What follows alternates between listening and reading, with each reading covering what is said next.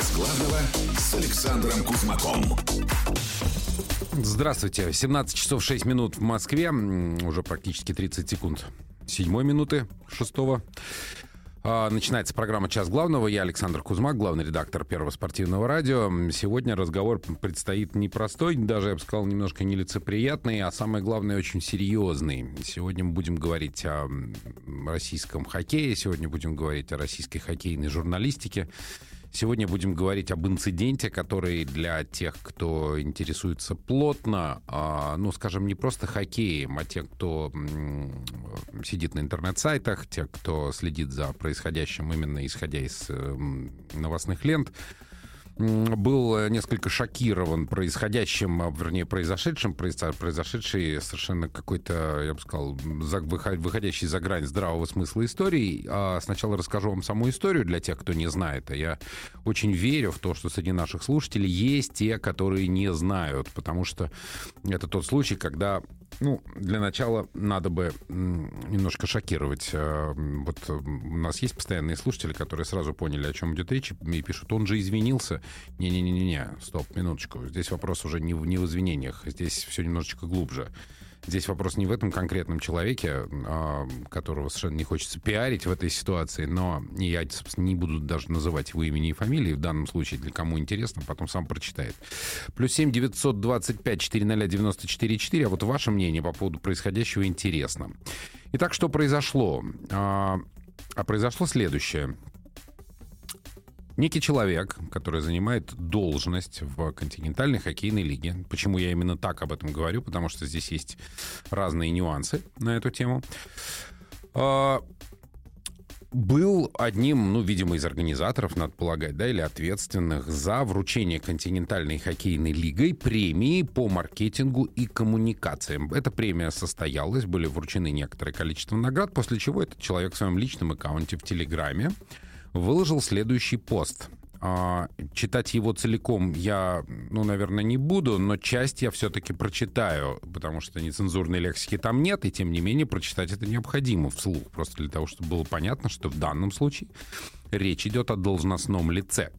Здесь, а, еще раз повторюсь, важно даже не то, что он сказал, а важно, какие мы выводы из этого теперь будем делать. Итак, звучит это следующим образом. Результат премии КХЛ по маркетингу. Далее прямая речь.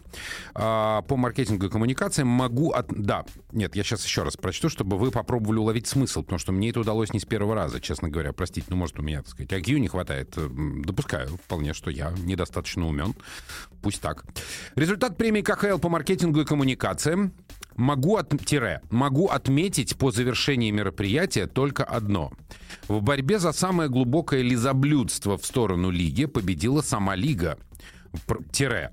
Произошло вручение наград от Департамента коммуникаций от себя всем на свете и не по своим направлениям в том числе. Радует одно, не вручили вообще лучшего журналиста, ибо спортивная журналистика в РФ мертва, и что не позвали претендентов опустошить запасы алкоголя, все выпили уже на церемонии закрытия сезона. Дальше что-то там по поводу лосося и тунца, гнилые репостеры и саркасты, чтобы вам своей желчью, же, своей же желчью подавиться, запятая, неблагодарные. А, ну и так далее. А, вот такое письмо значит, э, которая закончилась в том числе словами. Кому какое дело, если на семинар кто-то приезжает чисто покушать и напиться? Написал человек, который э, звучит следующим образом, э, его должности. По по посту вот этому, да, я цитирую в данном случае по сайту Sports.ru, хотя есть и многие другие, которые это дело, вот то, что называется, и э, перепостили. Так вот, звучит это так. А, его должность. Руководитель проектов, отде... руководитель проектов отдела организации и проведения мероприятий КХЛ. Что произошло дальше? Вот написал человек вот такое, да, являясь руководителем проектов и так далее. Значит, ну, естественно, что поскольку российская хоккейная журналистика, она, конечно, далека от совершенства, но тем не менее она существует. И не только хоккейная. И как только эта история появилась, вот уж в чем никак нельзя упрекнуть наши интернет-медиа, в том, что за невнимательность. Выловили э, этот телеграм-канал, в котором там чуть более 100 подписчиков, и, значит, заставили в конечном итоге, видимо, через некую реакцию, э, этого самого руководителя проекта в КХЛ извиниться. Что он пишет в извинениях? Обратите внимание на стиль письма в этом извинении. Всегда осознание приходит позже, это истина. Хотел бы написать, что был неправ, не имел права публиковать пост про работу СМИ. Внимание! Так как напрямую не работаю с коллегами, не знаю и не могу знать всех нюансов их работы приношу личные извинения журналистам. Наверное, сыграли эмоции. В Лиге ежегодно проводится большая работа по всем направлениям. Конечно, хочется, чтобы об этом писали. Столько идей реализует клуб. Они яркие и мощные. Про болельщиков очень хочется, чтобы эти примеры освещали в СМИ. Больше говорили о том, сколько и много правильного делается для болельщиков. Всем нужно заниматься своим делом, мне своим. Интересно, каким? Я, это от меня, в скобках примечания. А, еще раз прошу прощения, надеюсь на дальнейшую плодотворную и взаимовыгодную работу. И далее реакция континентальной хоккейной лиги. А вот тут интересно, да, вы помните, как я назвал этого человека? Руководитель, сейчас я еще раз это прочитаю. Руководитель проектов отдела организации и проведения мероприятий КХЛ, некто. Так вот дальше. КХЛ, это официально, официальное письмо, звучит следующим образом. КХЛ осуждает высказывание руководителя отдела по работе со зрителями. Одну минуточку. А, дальше, как говорил герой фильма о бедном гусаре «Замолвите слово», бардак в костюмерный. А, здесь а, с должностью хотя бы можно было разобраться? Ну, для начала хотя бы, да? Ну, то есть, если это официальное письмо а, от континентальной хоккейной лиги, так кто этот человек? Он какую должность занимает? Руководитель Сейчас это я опять вернусь к этому. Это очень длинно было. Он руководитель проект, руководитель проектов отдела организации и проведения мероприятий? Или этот человек является руководителем отдела, не проектов, а руководителем отдела по работе со зрителями? То есть э, уже хотя бы на этом, да, можно было бы заканчивать дискуссию, просто потому что не очень понятно, какую должность этот человек занимает в конечном итоге. Ну и дальше. Лига отмечает, что данные высказывания были опубликованы в личном блоге сотрудника, не являются официальной позицией КХЛ. К сотруднику, ну, как обычно, были применены дисциплинарные меры в соответствии с внутренним уставом организации. А, в переводе на русский язык это означает то, что рифмуется со словом «отстранись» в русском языке, да, ну, вот фактически, да, отстаньте от нас, да, все, написали, отстаньте. А теперь та тема, которую хочется поднять в связи с этим – Бог с ним, с этим человеком. Бог с ним, с хайпом, который поднялся по этому поводу. Бог с ними, с кликами и все такое прочее. Но э, видите ли, в чем дело? В этой истории есть, безусловно, две стороны, сто процентов. Ну, то, что э, руководитель отдела или руководитель проектов отдела или отдела проектов или еще какой-нибудь руководитель позволяет себе подобного рода высказывания, а, пусть даже в своем личном блоге, не понимая, что он является публичным лицом, просто потому, что он руководит проектами отдела или отделом проектов, неважно, но так или иначе. То есть он фигура публичная, так или иначе, да? Значит, раз он это делает, то он может быть, так сказать, на этом на, за слово пойман, как любой журналист. Это естественно. Но дело дело даже не в этом. Дело в том, что э, в этой ситуации вот эта вот отписка, которую сделала континентальная хоккейная лига, она в данном случае означает только одно. Ребят, мы вообще всерьез вас не воспринимаем. Мы вас, журналистов, и вот тот фидбэк, как сейчас принято говорить, то есть отклик, который пойдет со стороны журналистов, и уж тем более хоккейным болельщикам, которым глубоко наплевать на отдел проектов и проекты отдела, в этой ситуации нам вот мы отписались, все, как бы, ну, все нормально. Это приблизительно такое же, такое же формальное извинение, как э, было, было в истории с Воронковым, да, про которую мы вчера говорили долго и подробно в программе «Тригонометрия спорта». Но это одна история. Это понятно. То, что наши, э, к сожалению, крупнейшие лиги, федерации, я сейчас не буду называть конкретно, потому что везде по-разному – либо вообще не уделяют этому внимания, либо уделяют этому внимание на уровне, чтобы было, а, я имею в виду работе с журналистами как таковой, либо живут в какой-то своей собственной реальности, которая очень сильно отличается от реальности вокруг, и по-прежнему рассказывают нам о том, как силен российский хоккей, да, и как по-прежнему, как у нас все здорово, и как все бурно и круто развивается. А, возможно, ну, как-то, значит, вот мы как-то в параллельных мирах живем в этом смысле. Если, опять-таки, такие, такого рода высказывания появляются, значит, это говорит об уровне сотрудников, да? Ну и так далее. Но ведь есть и другая сторона. А, и для того, чтобы эту другую сторону не оставлять без внимания, для этого достаточно просто побегать по информационным лентам наших сайтов. А, Причем тех, которые вроде бы должны писать о хоккее. И вроде бы должны говорить о хоккее, говорить о проблемах в хоккее, говорить о, ну, скажем, как, как глубина какая-то должна быть, да, в этой ситуации, какие-то аналитика, какие-то ну, какие еще вещи происходить, чтобы это было интересно читать. Но когда открываешь ленты, когда начинаешь читать, ну, временами э, становится как не по себе, честно говоря, потому что Откровенно говоря, когда этот самый человек пишет о том, что спортивная журналистика в России мертва, я, конечно, по поводу мертва говорить не стал бы. Нет, не мертва. И, слава богу, у него появляются новые люди, которые способны мыслить по-новому. Не в смысле кликов, э, хайпов, приглашения звезд Comedy Club а или Ольги Бузовой или еще кого-то на мероприятие, потому что кажется, что это круто. Может, это и круто, но с точки зрения э, развития хоккея это ровным счетом не дает, и популяризации тоже, потому что люди идут либо на Михаила Галустя, Галустяна, либо на Ольгу Бузову, либо на других звезд шоу-бизнеса российского. Но к хоккею это никакого отношения, на мой взгляд, не имеет. Поскольку уровень самого хоккея в континентальной хоккейной лиге а значит уровень, э, ну скажем так, значит ее статус, грубо говоря, он не меняется. Он как был э, низким, так и остается низким. И ничего, к сожалению, пока серьезно в этом смысле не изменилось. Но да еще раз, бог с ним. И вот мы открываем заголовки разнообразные. Я вот э, просто вот открыл несколько, скажем так, или новостные ленты. И вот э, начинаю читать и понимаю, что в общем и целом этот самый молодой человек, который написал про мертвую российскую журналистику и про желание журналистов выпить и закусить на крупных мероприятиях очень богатой континентальной хоккейной лиги, ну, в чем-то, ну, наверное, ну, как бы есть доля правды к сожалению. Вынужден это констатировать, во всяком случае для себя. Ну вот, пожалуйста, вам заголовок. Один из самых крупных мощных профессиональных сайтов, а, порталов, как теперь принято говорить, да, потому что не совсем одно и то же, пишущих о спорте и в данном случае а, пишущих о хоккее. Вот центральный заголовок. Речь идет о чемпионате мира 2022. Заголовок на сайте чемпионат.ком. Рус, значит, две фразы. Значит, первая со знаком вопроса. Русские парни помогут выбить Америку. Чего ждать от четвертьфиналов чемпионата мира 2022? Финны жаждут золотого дубля, канадцы мести за Олимпиаду. Ну, послушайте, мы так далеко не уедем. Ну, я не знаю, может быть, я не прав. Это моя личная точка зрения. Что? Хочется спросить. Чего жаждут канадцы? Какой мести? За какую Олимпиаду? Вы видели состав сборной Канады и видели вообще... Вы, вы вообще о чем? Олимпийские игры в своем нынешнем виде для сборной Канады и для Канады как хоккейной державы ровным счетом не значит ничего. Ну, мы же знаем это.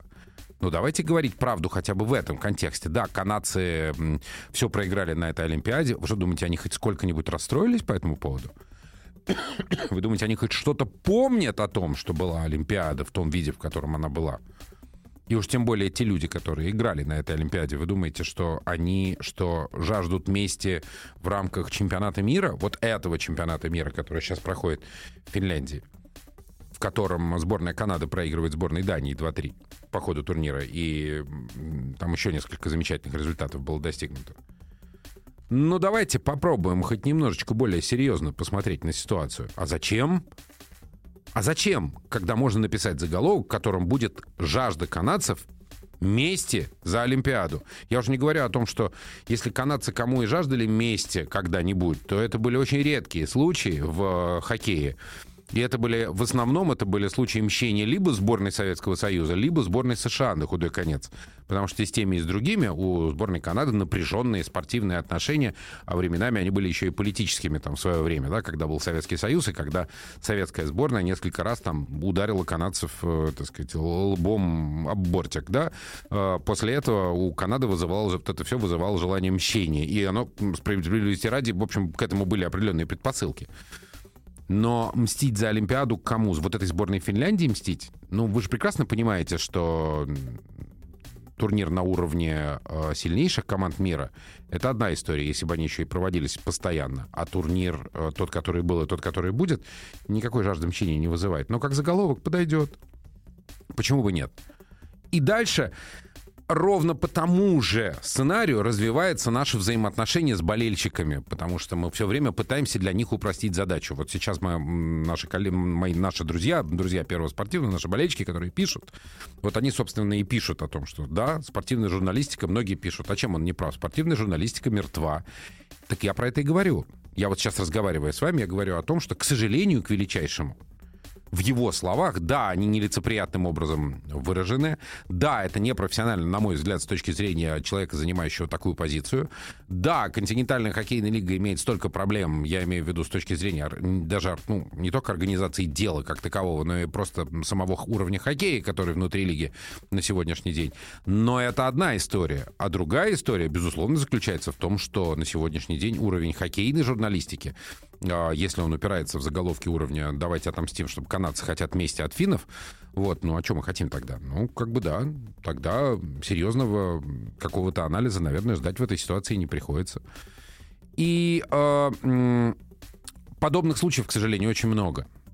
И э, подобных новостей, к сожалению, которые публикуются на разнообразных лентах новостей, э, высказывания от разных людей по этому поводу, их тоже очень много. Если мы посмотрим сейчас э, наши интернет-медиа, мы увидим, на мой взгляд, ну вот для меня лично, я сейчас говорю как раз от своего лица и от лица главного редактора радиостанции, которую я хотел бы сделать другой в данном случае, чтобы на ней этого не было в первую очередь чтобы никому из журналистов, говорящих о хоккее в рамках э, нашего эфира, не пришло в голову сказать, что канадцы соберутся мстить финнам за Олимпийские игры в Пекине. Ну, потому что... Э, потому что... Потому что так быть... Потому что это неправда. Давайте так. Это просто неправда. Э, я вижу ваши э, сообщения, которые вы пишете, плюс 7 925 400 94 4, и как раз завел эту тему именно для того, чтобы пополемизи- полемизировать с вами. И в данном случае вижу, что очень многие вещи сваливаются в одну единую кучу. Но, тем не менее, э, здесь действительно есть повод для полемики каждый раз, когда эта тема всплывает, мне становится немножко не по себе, потому что я все время думаю о том, что это, э, ну, в определенном смысле про всех нас про всех тех журналистов, которые так или иначе либо пытаются говорить о хоккее, либо пытаются писать о хоккее э, в разное время. Но мне грустно от того, что мы до такой степени упростили, примитивизируем эту тему, мы настолько ее вот довели до уровня э, бульварных журналов и вот просто с кричащими громкими заголовками. И настолько, как-то, не знаю, не уважаем, что ли, нашего собственного болельщика или опускаем его на все время на уровень ниже, только для того, чтобы ему было все время проще воспринимать. И это беда, которая царит не только в хоккейной журналистике, а в нашей спортивной журналистике вообще. Мы все время, вот не знаю, меня, во всяком случае, те люди, которые меня воспитывали в журналистике, которые меня учили, у которых я учился, они всегда считали и считают по-другому, что наоборот, что в этой ситуации надо образовывать, что надо рассказывать, что нужно пытаться проблему как-то осветить со всех сторон, что нужно критиковать, что нужно аргументировать. А зачем аргументировать, когда канадцы выходят на матч с финнами, потому что хотят отомстить, оказывается? Так вот, а, вот еще одно сообщение. Я, к сожалению, не вижу автора. Он где-то, наверное, подписывался раньше. ОКР же выиграла эту любительскую Олимпиаду в 2018-м. Россия гордится этим титулом. А чему э, гордиться? Да ничему, а чем гордиться, наверное, ну, имелось в виду. Э, гордиться титулом можно. Любым титулом гордиться можно. Вопрос же не в этом. Вопрос же не в том, что мы вот сейчас проиграли в финале финнам, и теперь мы будем стараться им отомстить за это, правда? Ну, потому что это не так разумеется. А уж тем более, если будет Кубок мира э, в 2024 году, то, скажем, Овечкин, Кучеров и Кузнецов вряд ли будут стремиться отомстить финнам э, за тот матч, в котором они не играли с ними. Не говоря уже о том, что это будут другие финны, которые тоже не боятся этой мести, потому что ни Барков, ни Травянин, ни многие другие, ни Ахо в этом матче финальном на Олимпийских играх э, в Пекине участия не принимали. Но, тем не менее, к сожалению, к величайшему, оно по-прежнему вот наш по-прежнему, наш подход к этому, он остается таким же, как и был. И заголовки, и высказывания, все сводится, все примитивизируется, и все сводится к желанию, вот такому побудительному желанию кликнуть по заголовку. А, ну и при всем при этом, честно говоря, от этого становится очень грустно. Вот такая была первая тема, и я очень хочу, чтобы вы высказали свою точку зрения на этот счет, потому что я устал от бесконечного чтения о разводе Ивана Телегина, о том, как какой-нибудь наш молодой хоккеист, который играет в Америке, рассказывает о том, что там другие магазины, они такие, как в России.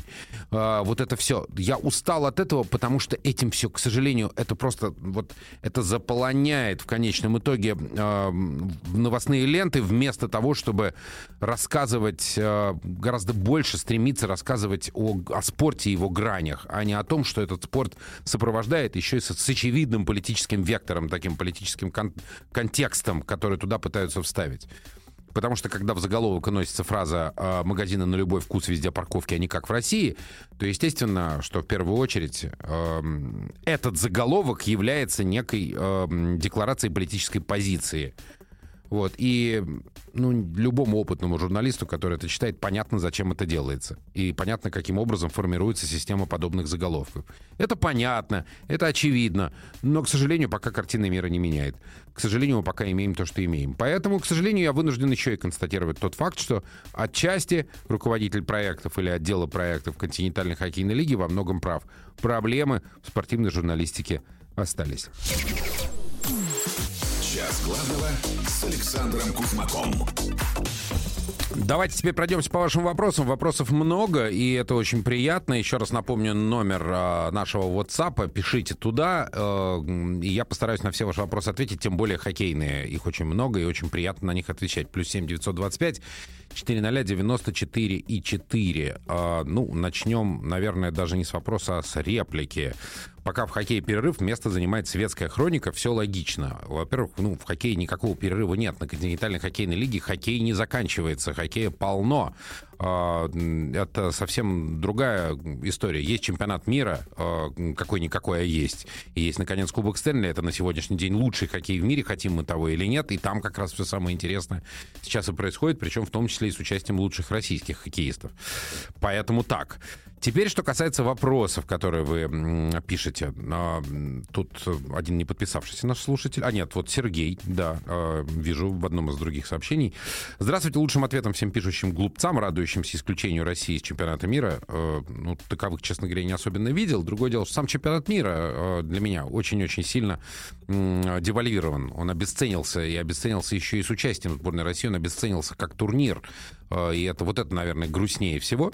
И, кстати говоря, э, давайте так, поскольку сейчас одновременно, сейчас на секундочку переключусь, идут стыковые матчи между клубами ФНЛ и РПЛ, и вот сейчас начали игру Оренбург и Уфа, там 0-0, но матч только начался, но, тем не менее, если вдруг что-то произойдет, я, естественно, вам об этом скажу.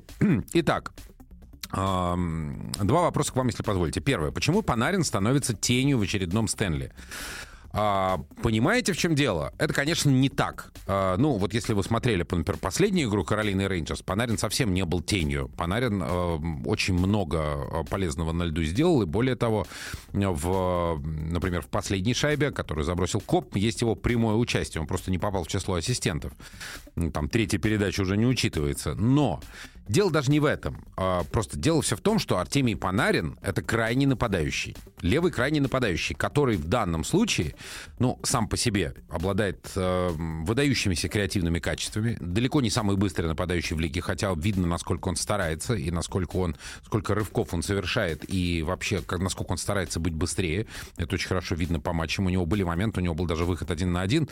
Не удалось в этой ситуации Ранту переиграть, но, тем не менее, э, выход один на один был. И, кстати, не только у него него по ходу этого матча, но получилось так, как получилось. Еще Лафреньер там убегал один на один, тоже забить не смог. Но Рейнджерсы так справились, 4-1, уверенная победа в очень-очень сильном для них матче, очень сильную игру провели Нью-Йорк Рейнджерс, наверное, лучшую в серии вот по нашему вместе с Сергеем Курмановым а, мнению. Абсолютно заслуженная победа. Счет в серии 2-2, и пятая игра пройдет в роли в Северной Каролине. А, соответственно, это будет игра на площадке Каролины Харрикейнс. Так вот, а, дело вот в чем, на мой взгляд. Я на этот вопрос частично отвечал, отвечу еще раз. Если судить по статистике 3 плюс 5 у Панарина, она, конечно, не бог весь какая. Есть какие-то набравшие больше очков, и Э, наверное, ресурсы для усиления игры у самого Панарина, в первую очередь, перегрев в большинстве у него есть. Но, если вы посмотрите, опять-таки, на игру в большинстве Рейнджерс, то Рейнджерс по ходу этого матча создали кучу моментов, и все они были с участием Панарина. Где-то не забил Зибанежад, где-то не забил Крис Крайдер, где-то не забил там Адам Фокс, условно говоря, где-то кто-то еще, там Райан Строум, например. А, но э, в конечном итоге шайба в большинстве есть, ее забросил Ватрана, это уже вторая бригада реализации, и фактически он сделал то же самое, что делали и партнеры Панарина по первой бригаде. Просто там забить не удалось, а здесь удалось. Поэтому здесь все, мягко говоря, неоднозначно. А во-вторых, э, еще одна очень важная вещь. Э, я уже говорил об этом неоднократно. Панарину для достижения другой статистики, хотя она и так у него великолепная, требуется другого уровня центральный нападающий. Или как минимум второй игрок его калибра в одном звене. Когда Панарин играл в Чикаго, у него был Патрик Кейн. Или у Патрика Кейна был э, Артемий Панарин, у которого было опыта поменьше в этой связи. Э, ну, просто потому что... Просто потому что поменьше. И э, эта связка с любым центром, она творила чудеса. Она, ну, очень сильное впечатление оставляла. Это прямо был мега-креатив. Сейчас у Панарина партнеры по звену э, и Строум, и Коп таковы, что это не игроки другого функционала. Это игроки, безусловно, очень квалифицированные, но это не те игроки, при том, что Панарин играет во втором звене, это не те игроки, э, как, скажем, у того же Зибанижада, Крайдера и Ватрана, да, вот там э, первое звено, оно скроено, скажем так, на, на славу. И очков, соответственно, набирает больше. И у Зибанижада с Крайдером получается лучше. Но, тем не менее, еще раз повторюсь, э, говорить о том, что Панарин тень там самого себя, э, совершенно с вами не согласен. Панарин играет очень важную роль в атаке Рейнджерс, и то, что у Рейнджерс нет такого ярко выраженного крена в сторону первого звена, как, например, у того же Бостона, у которого первое звено просто делает всю вообще возможную игру, э, и его, собственно, ресурс-то и не хватило у Бостона в конечном итоге Каролину обыграть, просто потому что помимо первого звена особо оказалось, собственно, забивать некому. Где-то были матчи, где вообще первое звено забросило все, что могло. Там, помните, была игра, где э, Маршант Бержерон, э, Маршант и Бержерон в первую очередь просто набрали львиную долю очков. Маршант вообще 5 очков набрал за матч, при том, что 5 шайб Бостон забросил.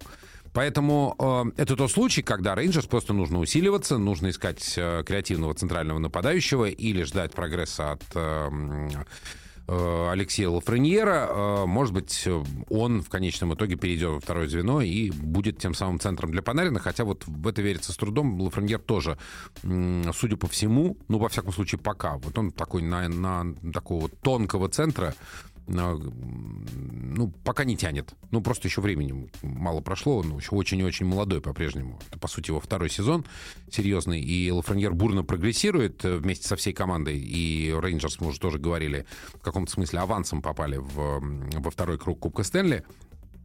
И во многом повезло им, что вот у Питтсбурга травмировался основной вратарь точнее даже не основной вратарь, а оба основных вратаря на протяжении большей части серии, кроме последнего матча, когда играл э, Луи Доминг, и не было ни Десмита, ни тем более Тристана Джерри, э, который только в последнем матче появился с гигантским э, перерывом в игровой практике. В общем, все вот это вместе взятое привело к тому, что чаша весов склонилась в пользу Нью-Йорк Рейнджерс. Но, но, тем не менее, Рейнджерс команда, на которую крайне интересно смотреть. А, так же, как крайне интересно смотреть на то, что происходит в матче Оренбурга с Уфой. Очень жесткий идет футбол, просто очень жесткий. И э, здесь очень важно, чтобы правильно реагировали судьи. Сейчас был прям такой эпизод стык, такой, знаете, что-то из карате. После исключения нас из Еврокубка, как вы относитесь к возможному переходу РФС из УЕФА в Азию? Отрицательно, думаю, что это, ну, это абсурд, но это абсурд на долгую перспективу. А если говорить о ближайшей перспективе, то лучше играть с азиатскими командами, чем не играть ни с кем. И э, в этом смысле просто на сегодняшний день понятно, что футбольные ресурсы всего мира сосредоточены в Европе. И э, даже вот этот матч, э, как его, финалиссимый его теперь называют, матч между победителем э, Копа Америка и чемпионата Европы, то есть Италия и Аргентина встретятся между собой и будет тут уже на следующей неделе. А матч пройдет на Уэмбли в Лондоне.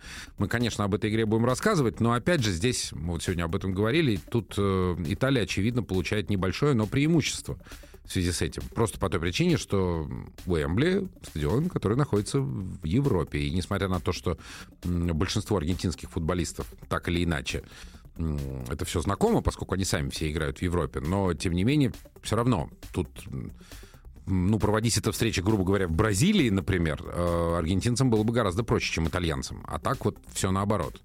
И тут уже не важно, кто где играет. Все равно есть это преимущество. А преимущество это связано в первую очередь с тем, что рынок, европейский футбольный рынок, он, конечно, там на несколько порядков более развит во всех смыслах, чем рынок Южной Америки футбольный. Именно рынок потребительский, я имею в виду, а не футбольный, не кадровый. А, та же, наверное, ситуация отчасти и с Азией и Россией. Понятное дело, что в Азии появление сборной России в азиатских турнирах, на что она географически имеет полное право, будет э, воспринято, ну что, это будет интересно. Э, на сборную России пойдут, очевидно, и матчи России там со, всеми азиатскими командами, с каким-нибудь, там, скажем, Таиландом, с Южной Кореей, естественно, с Китаем и со многими другими, они будут вызывать определенного рода ажиотаж, не говоря уже о том, что эти команды еще надо обыграть. Той же Японии, например, это все, мягко говоря, непросто. И тут нет гарантии, что Россия будет доминировать в в азиатской части, в, в азиатской части мира, назовем так, футбольного мира.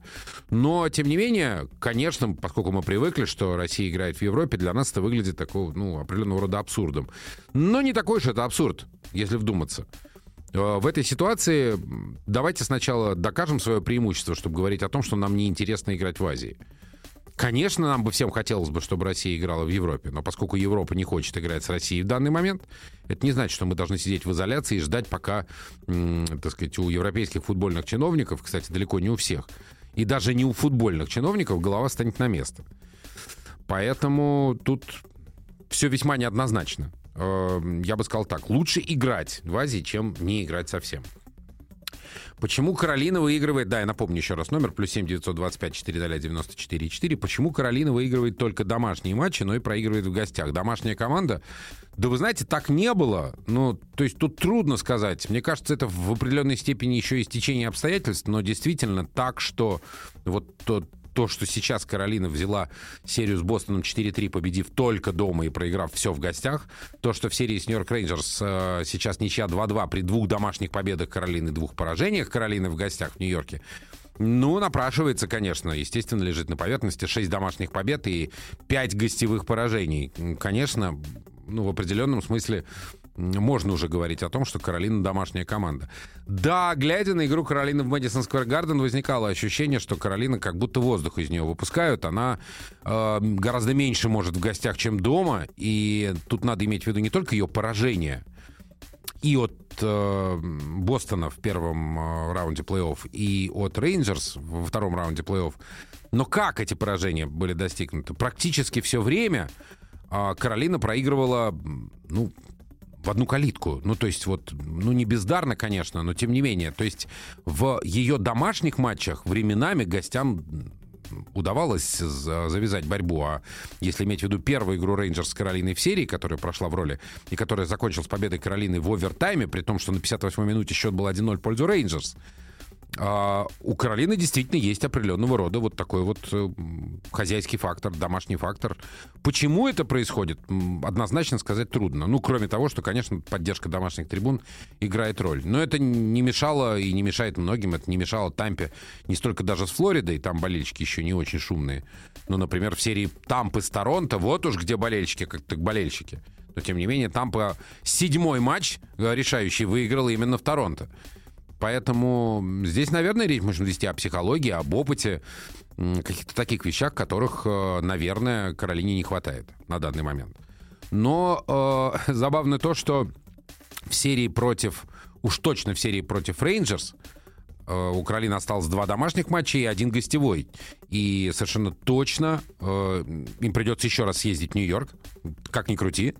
И совершенно точно как минимум одну игру сыграть дома. Ну вот и посмотрим насколько Каролина не только плоха в гостях, но и хороша дома. Потому что для этого предстоит не просто выиграть э, вот эту предстоящую домашнюю игру, но еще, вернее, не просто, скажем так, не просто э, достойно выглядеть в Нью-Йорке, но выиграть оба домашних матча. Вот так я бы сформулировал. А, по идее, Каролина фаворит. Она продолжает оставаться фаворитом. Ну, а как получится, плюс все-таки имеем в виду, что у Каролины тоже в воротах второй вратарь сейчас. А Игорь Шестеркин до этого момента, подчеркну, фу, чтобы не сглазить, выглядит просто феноменально, я бы сказал. В особенности с его-то, ну, крайне небольшим опытом. Уровень хладнокровия Шестеркина просто вызывает какое-то даже не восхищение, я не знаю, как это назвать. Рады ли вы, что Мбаппе не перешел в Реал? Э, Понимаете как? Если иметь в виду чисто футбольную составляющую, конечно, не рад, разумеется. И не только потому, что я болею за Реал, а потому что посмотреть на пару Мбаппе-Бензема, на мой взгляд, было бы крайне любопытно. Еще на сезон Луки Модрича, наверное, хватило бы, получили бы удивительный треугольник в атаке Реала, на который было бы крайне любопытно смотреть. Но теперь э, этого не будет, и, скорее всего, уже совсем не будет, потому что если перейдет Мбаппе в Реал когда-нибудь, то через три года, а Модрич к этому времени наверняка играть закончит, во всяком случае, в Реале. Да и Бензема уже будет там сильно уже за 35, поэтому, скорее всего, мы вот такое, такого сочетания уже не увидим. Другое дело, и я уже говорил об этом неоднократно, что те условия, при которых Мбаппе остался в ПСЖ, выглядят для меня абсолютно иррациональными. Я просто считаю, что такого быть не должно. Это, ну, если хотите, назову это еще раз, это, это разврат. Такого, то есть вот та ситуация вот этого вот дикого крена в совершенно нереальные космические зарплаты, которые платятся игрокам, быть не должно это, ну, это все больше и больше напоминает Древний Рим. Собственно, Европа и так по разным причинам все больше и больше напоминает Древний Рим. Но вот, вот эта страсть к зрелищам, ради которой можно платить любые деньги, лишь бы зрители потом платили любые деньги, э, на мой взгляд, э, она уже, так сказать, перешла все возможные границы. Но пока так. Э, тут, так сказать, пусть Европа сама разбирается между собой. По-другому и не скажешь. Ой, вот этот эпизод. Ничего себе! Сейчас я вам его прокомментирую. То есть я такого не видел давно, честно говоря. Я вообще не знаю, видел ли я когда-нибудь такое, то, что сейчас произошло в матче Оренбурга с Уфой.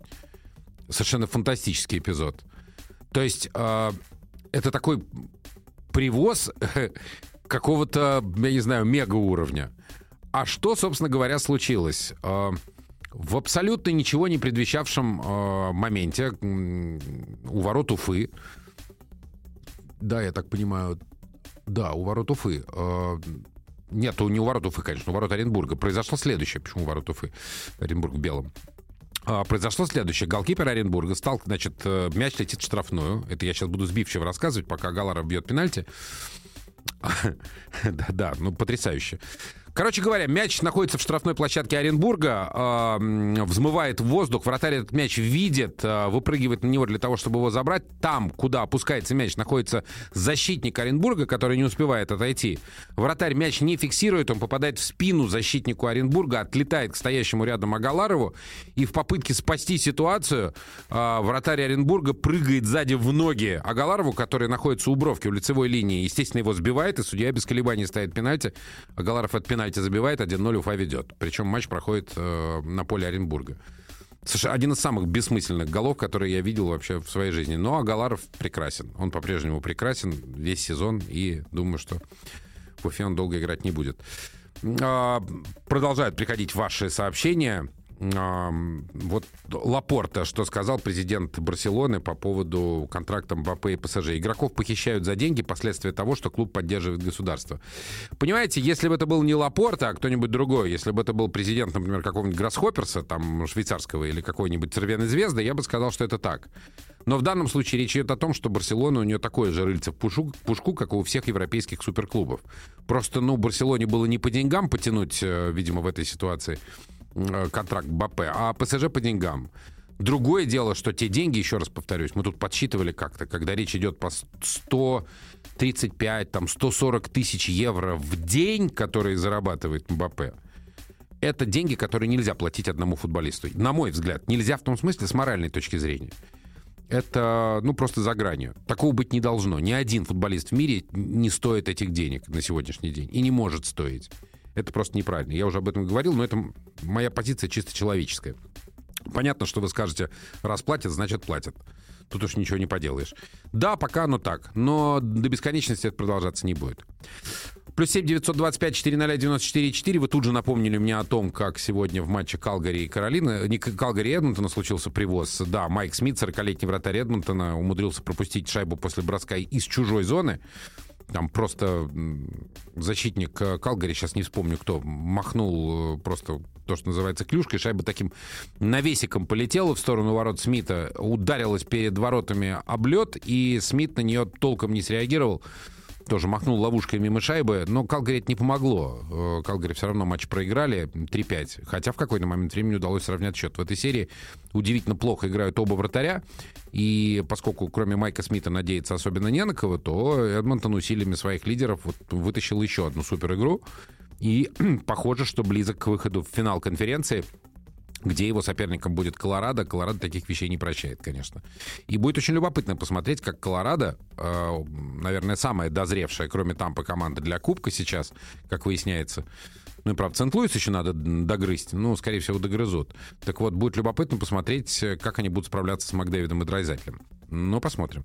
А то, что касается вратаря Калгари, да, Маркстрем э, играет эту серию из рук он плохо, и это удивительно просто. Он очень плохо играет эту серию, и не только с первым голом в этом матче.